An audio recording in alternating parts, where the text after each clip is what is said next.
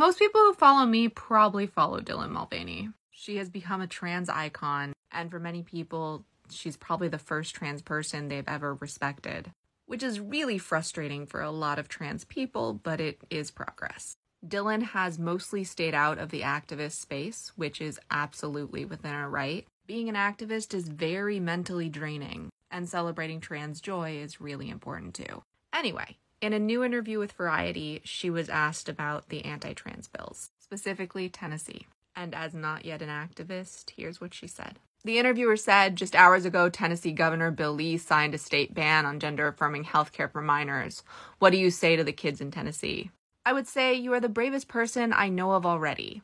Now you are even braver. And God forbid you can't get what you need at this moment. Please, I beg of you, whatever that guiding light is that brought you to your true self and your identity, please keep following it. You will get what you need somewhere. Someone will get you that thing. And I will do everything in my power to also help with that. But you can't lose it because I lost it for many years and now I'm still finding it.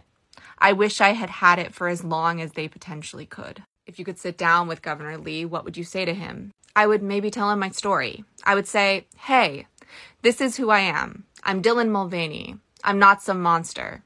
Here's some of my life experiences. Here's why I feel the way I do. I think there's many activists in this world that are so on top of the facts and on the hard-hitting, really deep grounded work. I think what I can bring to it is personal experience to hopefully somewhat warm a heart.